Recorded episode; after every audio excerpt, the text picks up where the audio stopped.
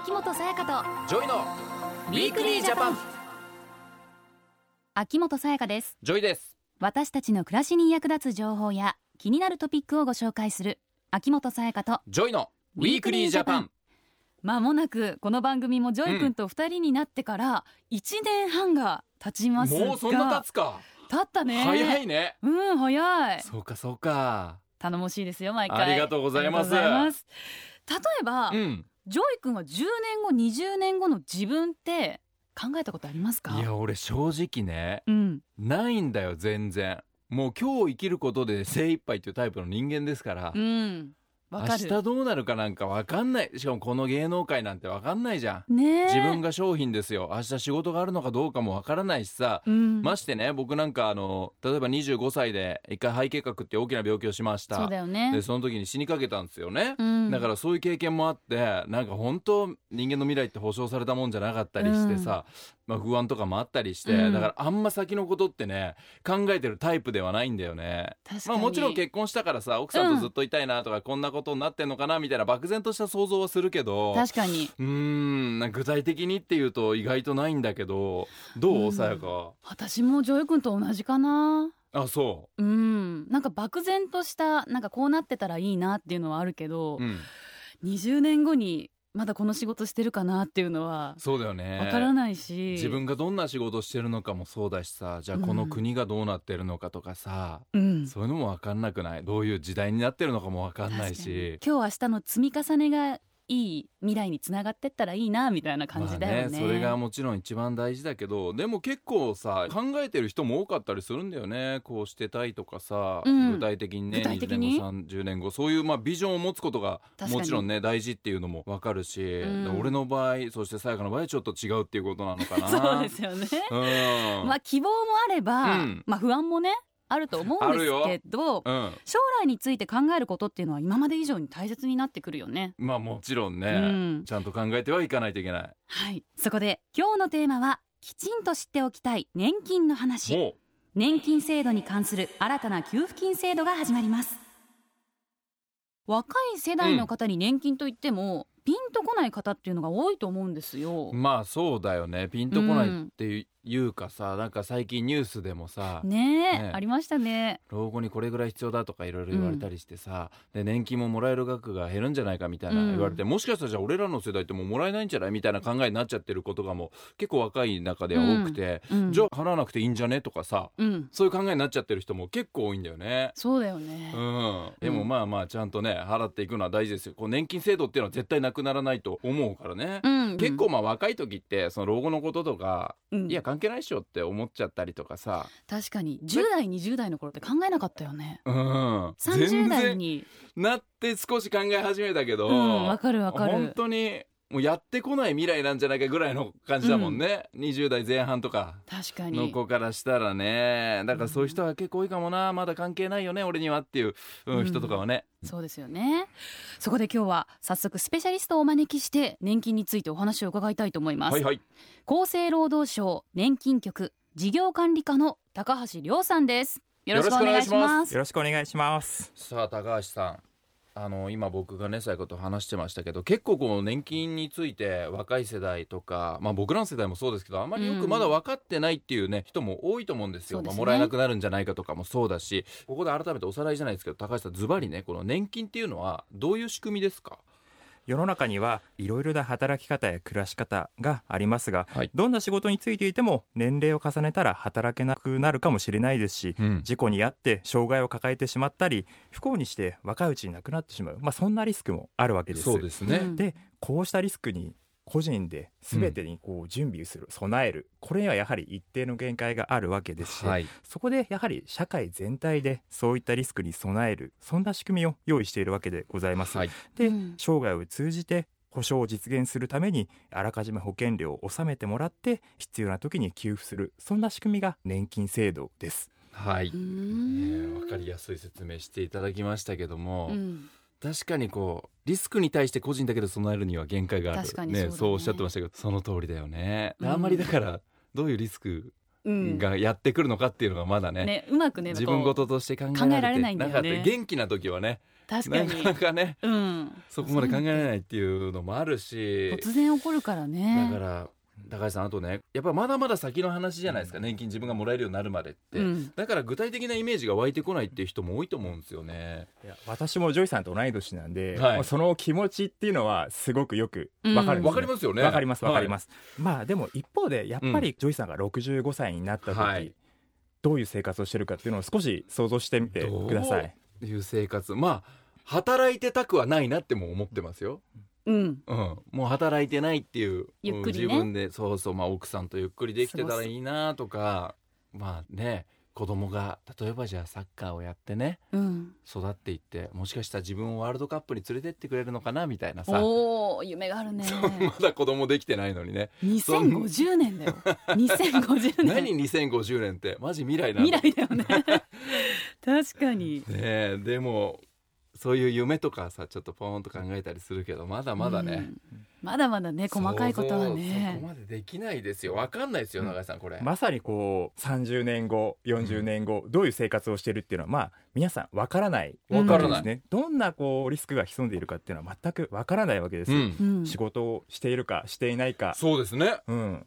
ひょっとしたら体調を崩してるかもしれない。そうですよ、本当にみんなわからないわけですよね、うん。だからこそ先ほど申し上げたような社会全体で支えるような仕組み、まあ、すなわち年金制度、これに若いうちから加入をしていただいて、まあ、保険料を若いうちから払ってもらう、まあ、そういった仕組みをご用意しているというわけです。うん。だからちゃんと本当にあ年金払っててよかったたって。思ってる人もたくさんいるわけですからね。さっきもおっしゃってましたけど元気なうちはなんで払わないといけないんだろうとか思うんですけどね、うん。やっぱり何かが起きた時に良かったと思えるような仕組みになっているっていうのがあの年金制度なのかなとはい。私は備えがあればね。思ってます。ううんん。でも一口に年金といってもいろんな種類があると思うんですけど年金って私たちも今払ってるんですよねそうですね。いくつか制度はあるんですけれども、はい。今日は国民年金を例にお話をさせていただきます。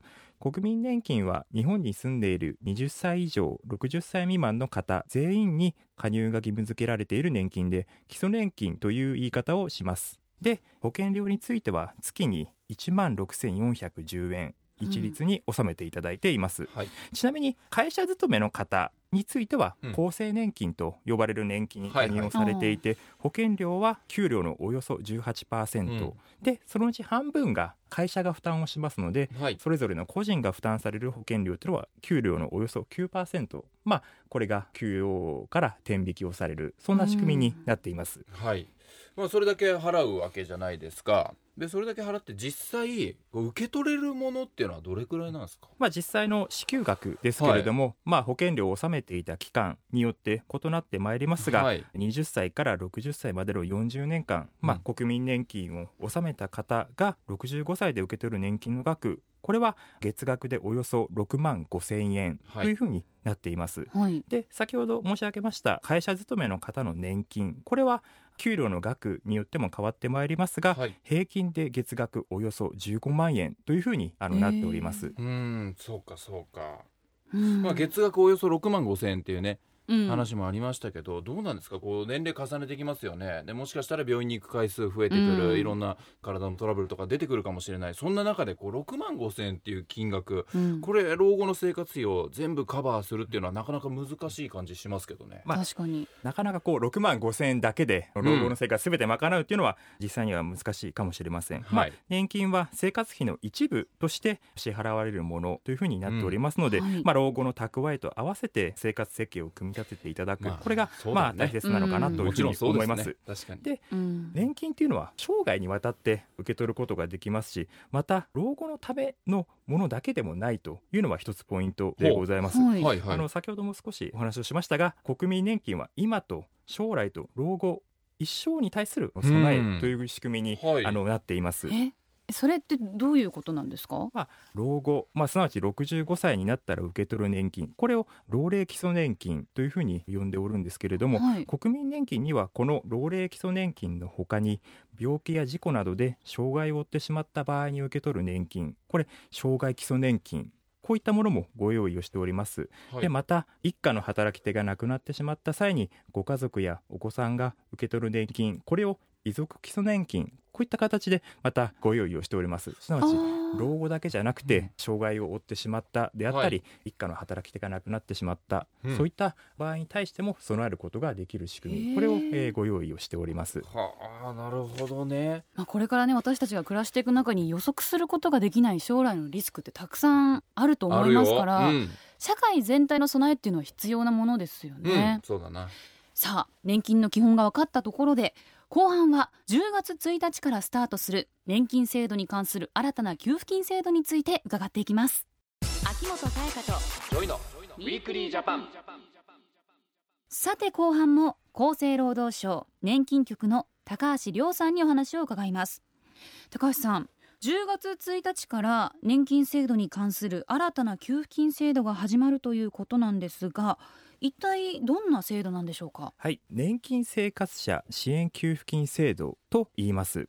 10月1日から消費税率が8%から10%に引き上げになりますが、うん。はい。その引き上げ分うん。これを活用して対象となる方へ給付金を支給するそんな制度が10月からスタートします。はい。この対象っていうのはどういった方になりますか？はい、老齢基礎年金、はい。障害基礎年金、遺族基礎年金、先ほどお話をした3つの年金、これを受給している方で、例えば老齢年金生活者支援給付金の場合ですと、前の年の所得が一定以下の方、うん。具体的には年間およそ88万円以下の方、こういった方が対象になってきます。うんで具体的にお支払いする額ですけれども保険料を納めた期間によって異なってまいりますが老齢基礎年金を受け取っている方の場合で所得が一定以下の方は保険料を40年間納めていれば月額5000円これが支給されることになります。ううん。んこの給付金は翌年も支給要件に該当していればずっと支給されるそんな制度になっていまおす。そうなんですね。これさやか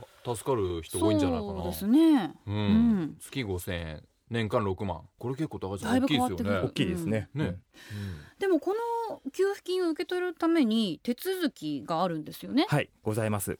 具体的には請求書の提出、これが必要となってまいります。はい。はいで、今年の2019年4月1日時点で、すでに年金を受給されている方のうち、給付金の支給要件、先ほどご説明した支給要件、これを満たす方には、日本年金機構から給付金の月額見込み額が記載された書類や請求書が入った封書、うんうんこれ緑色の封書なんですけれども、郵送されます。うん。すでに9月から配布が始まっておりまして今月中には配布が完了する予定です。はい。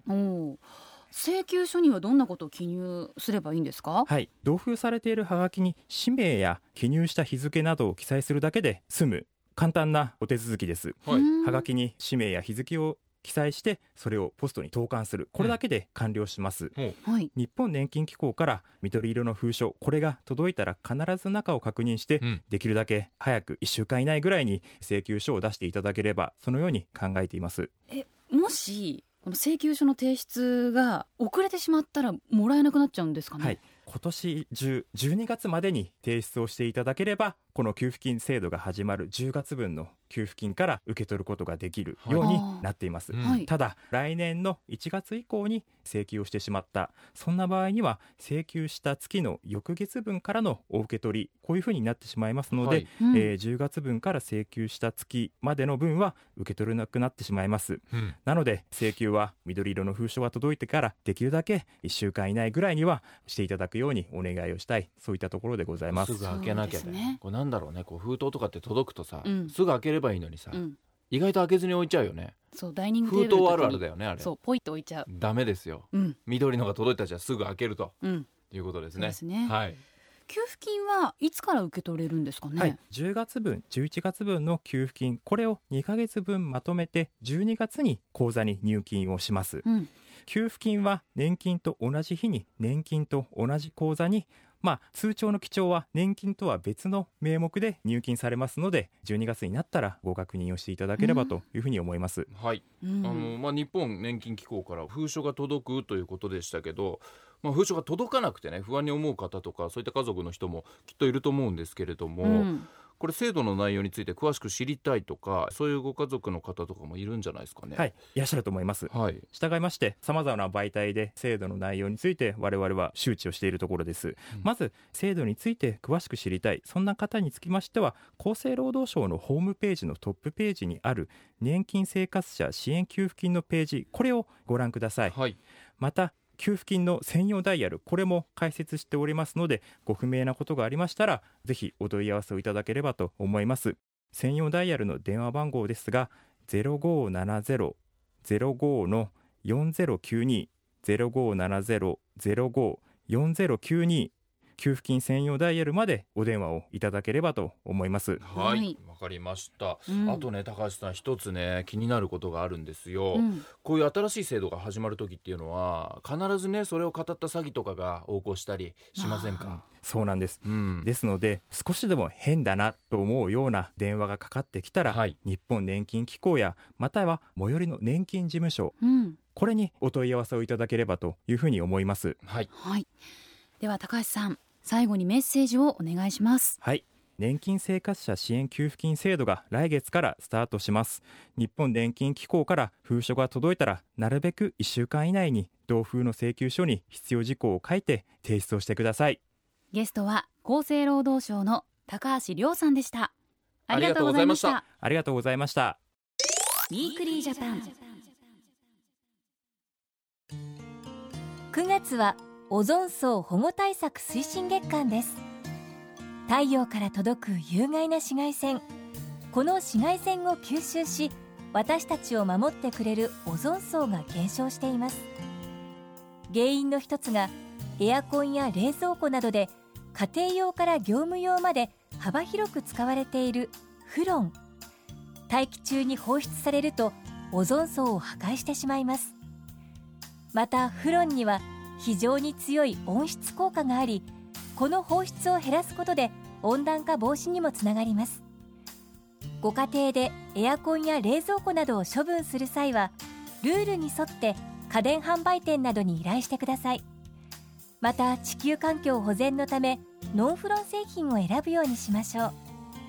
詳しくは環境省のホームページをご覧ください。政府からのお知らせでした。 Weekly Japan。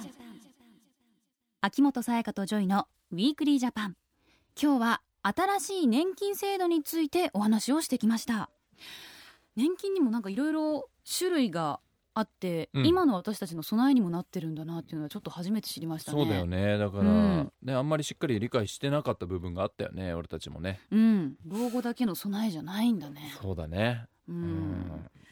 そして10月1日からうん。新たな給付金制度が始まるということなんですけど、これ早めの請求でもらえる額が変わってくるっていうことだから、そうだね。早めに出さないとね。で緑の封筒がね届くって言ってましたからね。はい、薄緑かな。薄緑、うん。今俺たちの前にねパンフレットとかもありますけどもね、しっかり開けることね、うん。封筒。届いたら、らぜひ、そうですよ。あと年金払ってない人はちゃんと払いましょうっていうのも最後にねね。言っとかないとやっぱ大事だからね。うん、はい。どんなことになっていくか分かんないから人生ってね。いろんなリスクとか、いろんな大変なことがあると思うから、うん。やっぱり未来のことを考えて。うん、ね俺と最後も最初考えてないって話したけど、うん、年金の話されちゃったらやっぱりいろいろしっかり考えていかないとなって思ったね。備えがあればね、うん。まあ先のこと考えられますからね。そうだね。はい。今日ご紹介した年金生活者支援給付金についてご不明な点がある方は専用ダイヤルへお電話ください。ゼロ五七ゼロゼロ五四ゼロ九二ゼロ五七ゼロゼロ五四ゼロ九二番です。そして番組ホームページでは皆さんからのメッセージも受け付けています。番組への感想や今後放送予定の番組テーマについて質問疑問などぜひお寄せください、待ってます。メールをご紹介させていただいた方には番組オリジナルのステッカーをプレゼントしています。はーい。来週はなんだろ家計に関する統計のお話です。うえ？ジョイ君は、うん。国が実施している統計の結果がどんなところで活用されてるか知ってますか？もう逆にどんなところでも活用されてないっていうパターンはないんですか、そのパターンが。そんなわけないよね。それを来週やるんですか？怒られるよね。俺こんなこと言ったら多分。えーこれわかんないな。でもねなんか何に使われてるんだろうね、ね。気になるね。気になりますね。早く聞きたいな。来週は知っているようで知らなかった統計の世界について紹介します、はいぜひ聞いてください。秋元才加とジョイのウィークリージャパン。お相手は秋元才加とジョイでした。また来週。秋元才加とジョイのウィークリージャパン。この番組は内閣府の提供でお送りしました